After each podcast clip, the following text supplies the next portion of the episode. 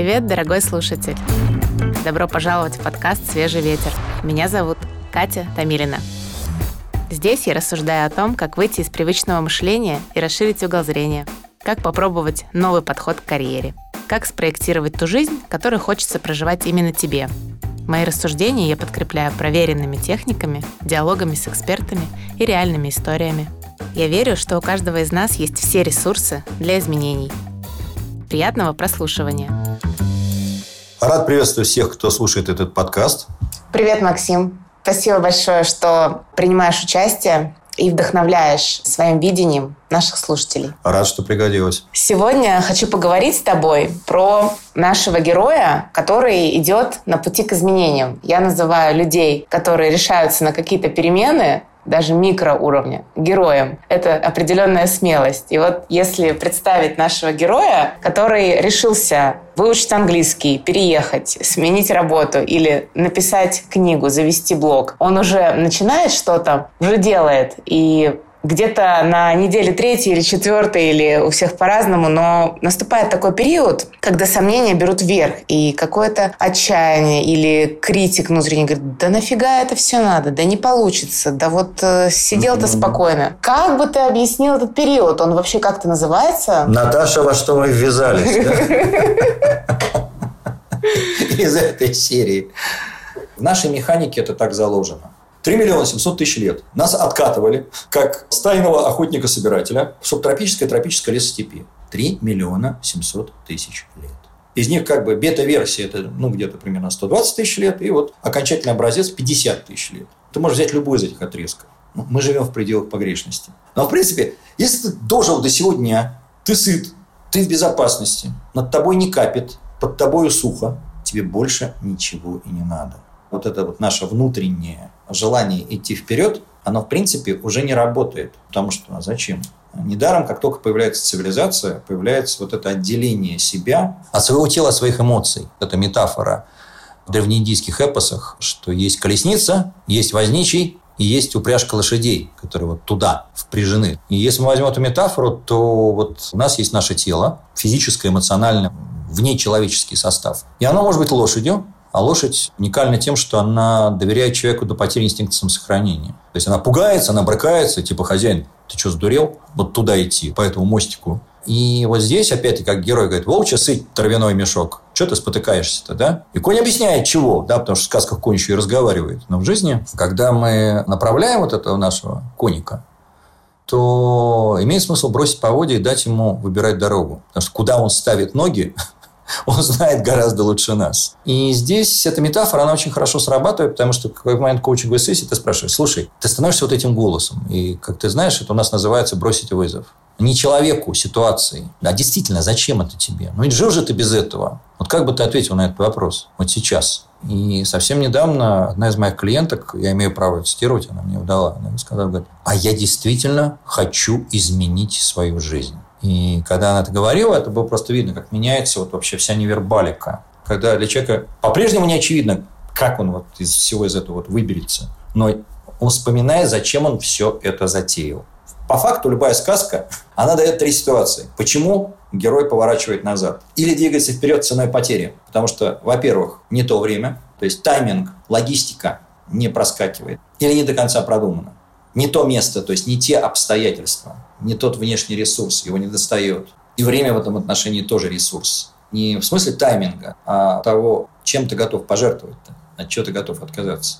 Но вот здесь, опять-таки, как раз вопрос, от чего я готов отказаться, чтобы достигнуть своего. И оттуда третья часть. Это когда это может быть не твое путешествие. И это тоже окей. С этим тоже все окей. И как коуч я всегда себя поздравляю, когда человек вот делает такой непростой выбор. Когда он понимает, что это не его задача. Потому что вот это, это очень важный момент. Очень у многих людей представление о коучинге, типа, вот если я этого очень хочу, мне нужен человек, который будет все время говорить, давай, эй-эй-эй. Когда у человека происходит вот это падение мотивации всегда имеет смысл проверить то, что мы называем коучинг экологичностью. Не хорошо, не плохо, а вот в большой картине мира человека, его ресурсов, те, которые у него есть, и которые он интуитивно знает, что у него есть, или отсутствуют. И есть определенные алгоритмы расспрашивания на этот сюжет, которые позволяют человеку подключиться к энергии, если она есть, или понять, что ее нету. И тогда начинать выяснять, а что же там вот с этой большой целью. Я люблю случаи коллеги, когда человек жил очень долгое время в разговоре. То, что вот я выучу некий иностранный язык, и вот тогда мне будет счастье. И это была прекрасно смартованная цель. Человек знает все наши коучинговые примочки изнутри. Прекрасно владеет другим, еще одним иностранным языком. Все, все, все хорошо. Но вот не срабатывало. И опять-таки вот здесь еще маленькое, еще одно лирическое отступление. Еще один системный сбой, который очень часто я ловлю в сети, даже среди наших профессиональных выпускников. Вот это вот путание, смешение понятий позитивная установка, это как в математике. Что налично имеем? Позитивное вот значение. Это не значит, что э, вот это должно нам нравиться, оно хорошо. Нет, это про другое. Окей, мы хотим вот это, у нас есть вот это.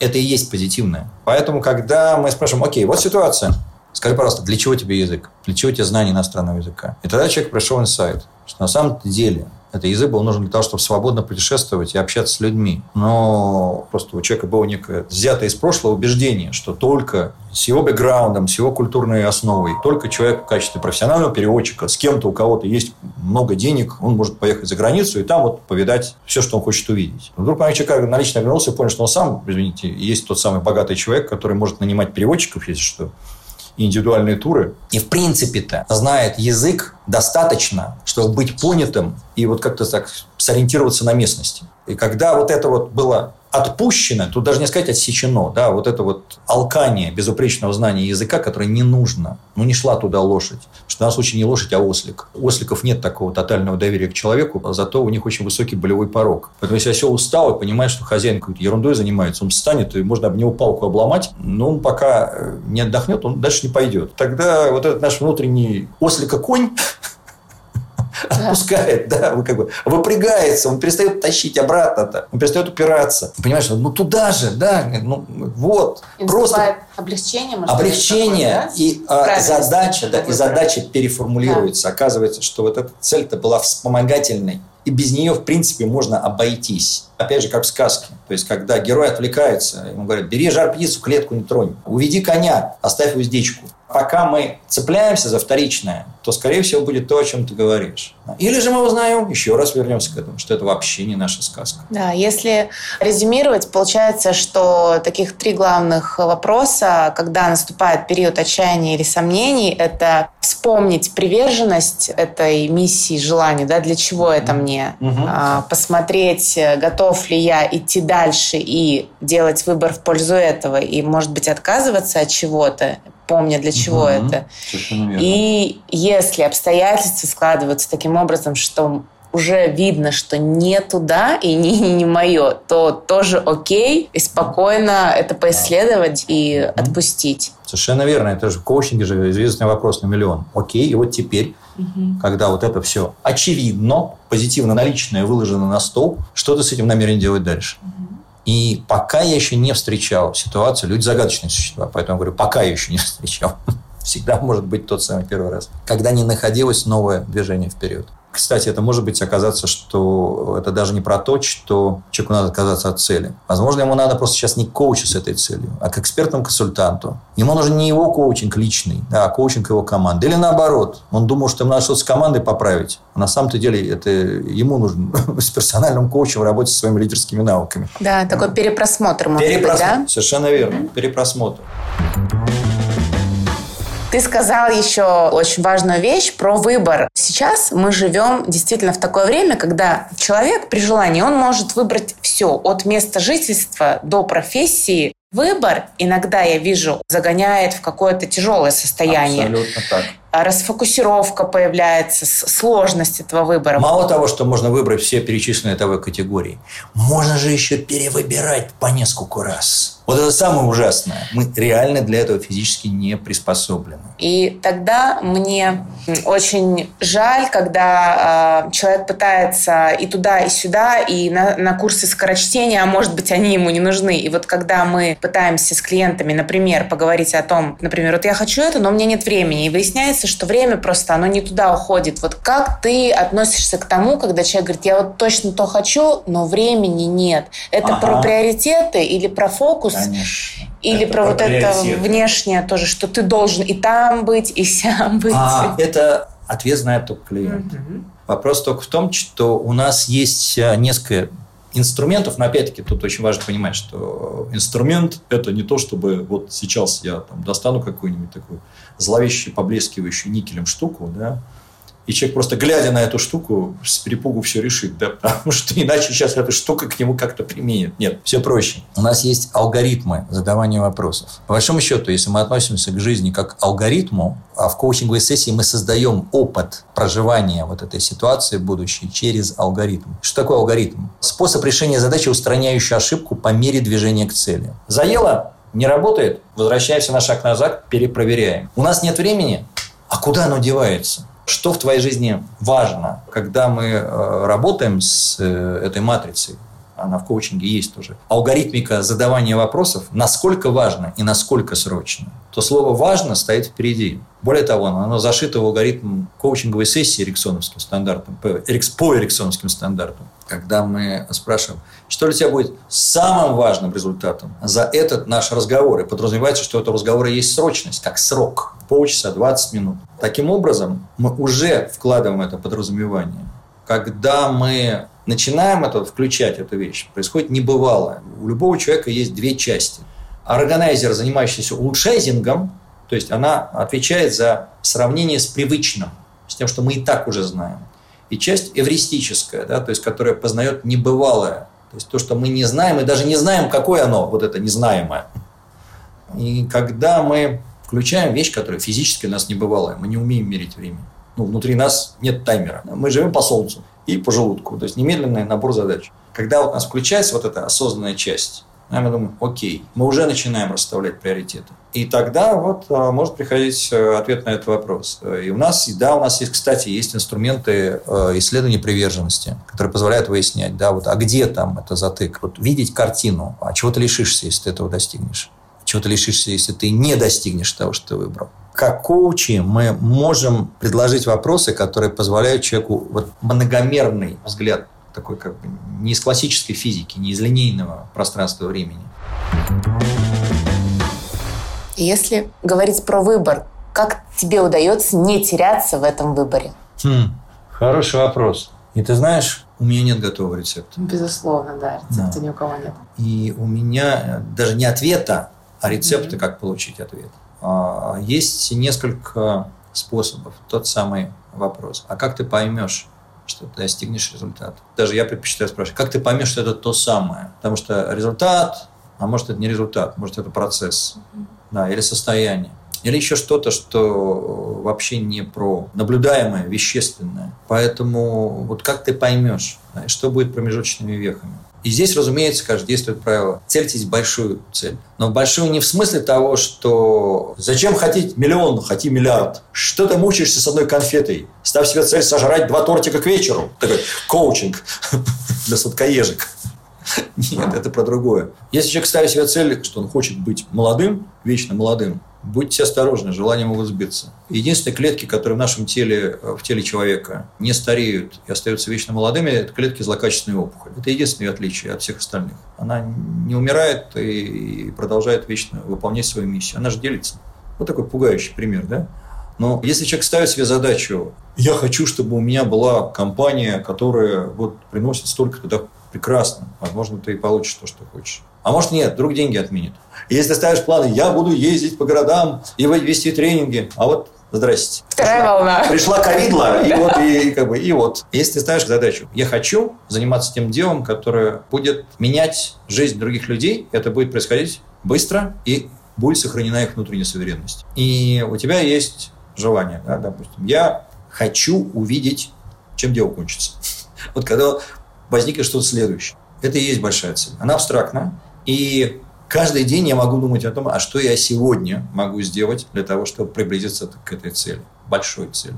Все остальное абсолютно непредсказуемо. Но если я целюсь в такую большую цель, я вдруг обнаруживаю, что есть все остальное тоже – когда у нас был такой замечательный, этот потрясающий стартап а, под названием «Мы запускаем Эриксоновский университет э, на постсоветском пространстве». И вот, и вот это вот все. Вы же понимаете, что большое видение, смартованное видение, все это, так сказать, у нас было. И в какой-то момент мы понимали, что все идет как шаткая валка, и вот как-то вот наша энергия туда уходит куда больше, чем нам хотелось бы, а результат мы получаем тоже гораздо меньше, чем нам хотелось бы. И именно тогда мы и заказали себе коуч-сессию. Был у нас тогда два человека, к нам еще третий даже не присоединился. Это еще была стадия такая идеи. Именно тогда родилась формулировка. Естественно, мы ее там тюнинговали, но сама идея, что в рамках Большого Эриксонского университета Changing World One Conversation at a Time наша миссия будет так. Трансформируем мир с каждым диалогом. И проси меня кто-нибудь, э, что такое трансформация, как я это понимаю. Вот в тот момент, наверное, вот мой ответ бы очень отличался от того, который я дам сейчас. Может быть, какое-то эмоциональное даже проживание тогда было на этой коуч-сессии, которое так закрепилось, да, которое конечно. до сих пор, может быть, да? При том, что внутри, конечно, был внутренний комментарий, да ну фигня, не может такого быть. Это мы напридумывали. Ну ладно, пусть останется, но ну, ну фигня, так не бывает. Вот эти внутренние разговоры – это тоже нормальная часть процесса. И с ними тоже все окей. Если говорить про поддержку, Максим, есть такое понятие поддерживающая среда. Как коуч, мы с тобой знаем, что это. А если слушатели далеки немножко от этого, но тем не менее, они герои, да, они хотят что-то, что-то изменить, да. может быть, уже на пути. Насколько важна эта поддерживающая среда? Как ты это видишь? Потому что я считаю, что очень важна. Среда – это ведь такие да. элементы, это большая система, и там столько элементов.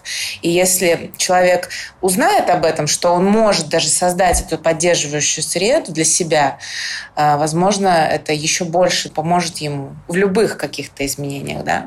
Конечно. Я бы сказал, что это то, что юристы называют кондицию sine qua non, то есть условие, без которого нельзя. То есть, может быть, само по себе недостаточное, но абсолютно необходимое. То есть, опять-таки, если мы вернемся к путешествию героя, герой никогда не бывает один. У него всегда есть магические помощники. У него всегда есть мир, в который ему важно вернуться с тем сокровищем, которое он обрел. Герой всегда имеет вот то, что мы называем термином поддерживающая среда. Вот здесь, кстати, коучинг очень много берет из спортивной психологии, которая констатировала, но не пыталась это объяснить. Почему командные матчи играются на своем поле, на чужом поле, жеребьевка даже ведется. Да? То есть, казалось бы, Особенно теперь, когда болельщики могут свободно, ну, я сказал, хорошо, как я сейчас сказал, когда болельщики могут свободно путешествовать по миру. Да, дети. Вот были такие сказочные времена, когда можно было... Мало того, что футбольные матчи были, но еще на них можно было летать и ездить на поездах. Поддерживать свою команду. Да. И при этом был еще второй фактор – своего поля. Своей поддержки и своего поля. Если нет одного, то можно усилить второе. Да? То есть, как мы это можем создать в жизни? Да? То есть, когда мы задаем вопрос, скажи, пожалуйста, а что бы было для тебя такой поддерживающей средой? Вот если бы ты создавал свою группу поддержки, мы можем тут развернуть какой-то список метафор, человек найдет свою, которая сработает для него. Это может быть что-то очень маленькое, что-то вообще смешное. На семейном коучинге одна чита сказала, у нас, говорит, будет ритуал. Кто возвращается с работы, его все встречают. Просто звоним, предупреждаем, и неважно, кто придет э, позднее, там, неважно, когда, но когда человек входит, его всей семьей встречаем. Дети, собаки, мужья, жены. Вот этот момент, который очень важен. Это может что-то такое простенькое, такой-то ритуал, талисман. Или что-то более сложное. Например, четкое расписание работы с коучем, как вариант. Когда ты точно знаешь, что у тебя есть твоя коучинговая сессия. Или когда ты точно знаешь, что раз в месяц у тебя есть право на горячий звонок коучу. Если там у тебя какая-то интенсивная стадия проекта, ты можешь позвонить и запросить внеплановую коучинговую сессию, и у тебя есть договоренность, что в ближайшие 24 часа коуч там аварийно тебе обеспечит. Ну, как пример привожу. Да? То есть, такое тоже возможно. Мы же знаем, что в сказках все неспроста кто-то тебе встречается, это для того, чтобы поддержать тебя в дальнейшем путешествии. Друзья, данный выпуск был посвящен всем героям, которые сейчас на пути к изменениям. Эти изменения могут быть любого уровня, как освоение одной новой привычки или же глобальные перемены в карьере, выбор профессиональной траектории на ближайшее время. Я буду рада, если наш диалог с Максимом может стать поддержкой и вдохновением для вас. Помните, что период сомнений – это абсолютно нормальная часть процесса, и у каждого из нас есть возможность осознавать этот период, делать перепросмотр и брать поддержку. А еще я хочу раскрывать тему коучинга чуть глубже для вас. Что он дает? В чем ценность коуч-сессии? Надеюсь, у меня это получается. Поделитесь, пожалуйста, обратной связью со мной в соцсетях, если вы слушаете мой подкаст и в чем для вас ценность материала. До новых встреч!